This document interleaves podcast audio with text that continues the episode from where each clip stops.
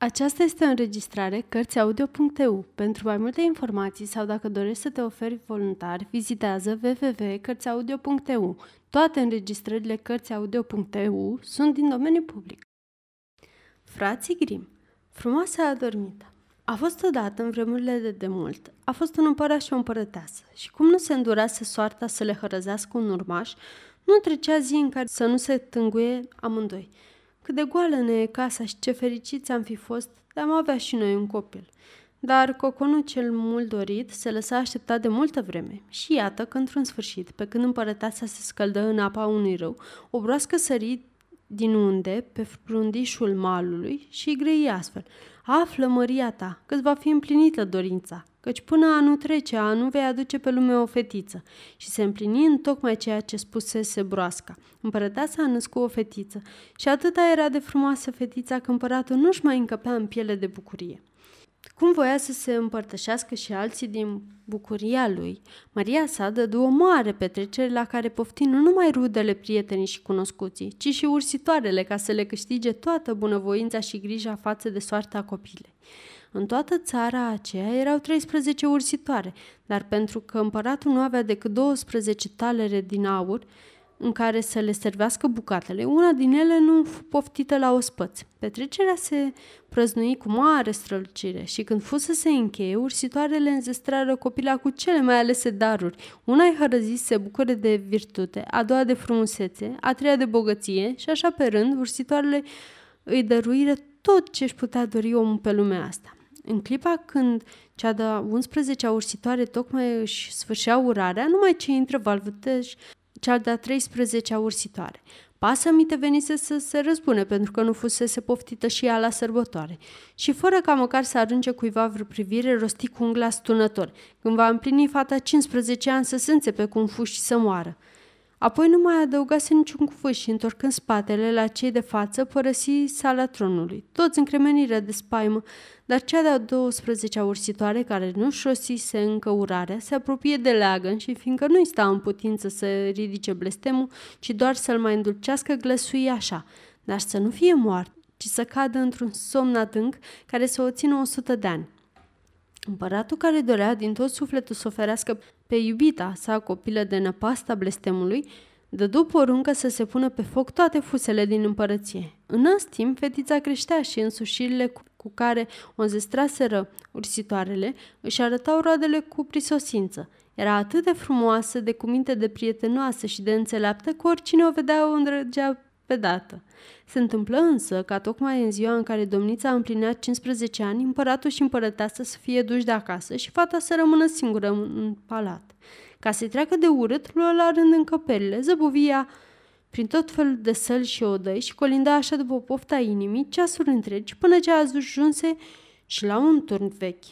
Urcă scara îngustă și întortocheată ce ducea sus și se pomeni în dreptul unei uși micuțe. În proască era vărâtă o cheie ruginită și cum o răsuci, ușa sări în lături și fetei fudat să vadă, într-o cămăruță, o femeie bătrână, bătrână, care sta și torcea cu sârguință un fuior de in.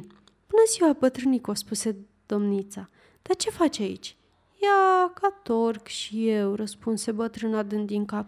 Dar ce n-ai băia asta de să răsucești așa de repede, întrebă fata și luând fusul în mână încercă și ea să întoarcă dar de-abia la atinse că se și împlini blestemul ursitoare și domnița se înțepă la un deget.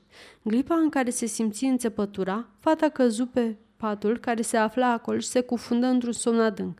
Și somnul ăsta cuprinse între palatul, Împăratul și împărăteasa, care tocmai atunci se întorseseră acasă și intrară în sala tronului, adormiră pe loc și odată cu ei a dormit întreaga curte. Adormiră și cai în gras și câinii prin cotloanele curții și hulubii pe acoperiș și muștele pe pereți. Ba chiar și focul care ardea în vatră își potoli văpaie și se stinse cu totul. Friptura încetă de a mai sfârâi, iar bucătarul care tocmai se pregătea să-și apuce de chică ucenicul, fiindcă făcuse o boroboață, îi dădu drumul și a dormit și el. Chiar și vântul și opri suflarea și nicio frânzuliță nu se mai mișcă în copacii din preajma palatului. Și ce să vezi, de jur împrejurul palatului început să crească un tufăriș de mărăcini ca un gard fiu.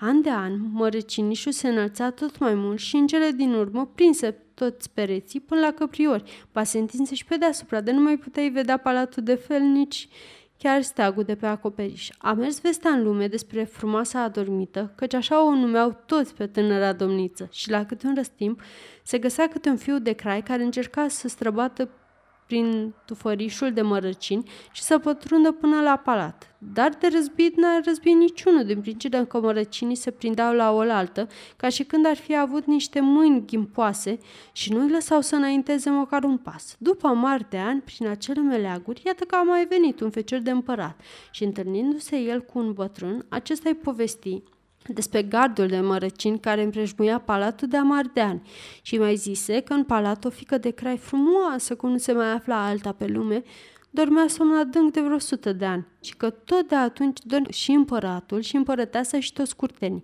Și mai știa bătrânul că de la bunicul său se perindaseră pe acolo mulți feciori de împărat care încercară să răzbată la palat prin tufărișul de mărăcini, dar că toți s-au pierdut fără urmă, agățați prin spini, murind o moarte cumplită.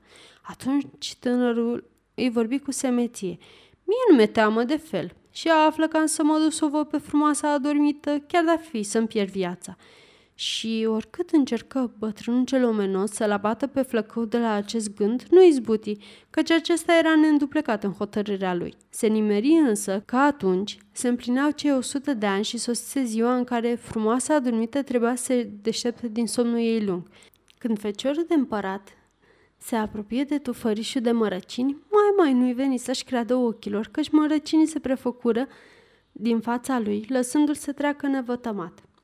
Când feciorul de împărat se apropie de tufărișul de mărăcini, mai mai nu veni să-și creadă ochilor, căci mărăcinii se prefăcură pe îndată în puzderie de flori mari și frumoase, ce se dădeau la o parte din fața lui, lăsându-se să treacă nevătămat și după ce trecea el, cărarea se strângea din nou și florile se preschimbau iarăși într-un zid ghimpos de nestrăbătut.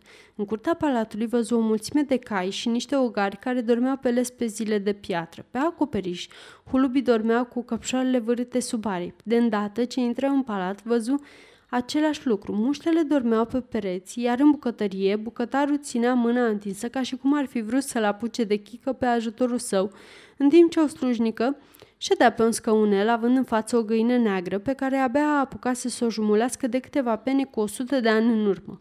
Și feciorul de crai merse mai departe, până ce ajunse în sala tronului. Aici îi găsi pe toți curtenii dormind, un somn ca de plumb, iar mai în fund, sus pe tron, dormeau împăratul și împărăteasa. Colindă el multe alte camere, fără să se oprească măcar o clipă. Și tot palatul era confundat într-o tăcere atât de adâncă că îți puteai auzi răsuflarea. În cele din urmă, flăcăul ajunse în turn și deschise ușa cămăruței în care dormea tânăra domniță. Și era atât de frumoasă în somnul ei, că feciorul de împărat nu-și mai putu lua ochii de la ea și aplecându-se o sărută, dar de îndată ce o atinse cu buzele, frumoasa adormită clipi din gene, deschise ochii și îl privi cu drag. Coborâră apoi amândoi din turn și ca la un semn, împăratul și împărăteasă se treziră și ei și tot atunci se treziră toți curtenii.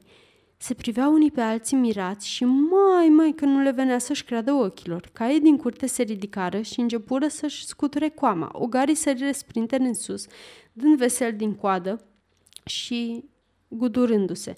Hulupii de pe acoperiș scoseseră căpșoarele de sub aripi și rotindu-și privirile în zare, își luară zborul spre câmpie. Muștele începură să se miște pe pereți, băzâind într-una.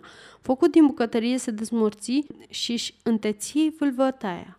Mâncarea de pe plită porni să clocotească, fripturi aprinse iar să sfârâie. Bucătarul trase o palmă zdrașnică ucenicului său, care prinse să țipe ca din gură de șarpe, iar slujnica se apucă de jumulit găina și nu mai lăsă din mână până nu-i smulse toate penele. Apoi se răznui cu mare strălucire și alai nunta feciorului de împărat cu frumoasa adormită și amândoi trăire fericiți până la sfârșitul zilelor. Sfârșit!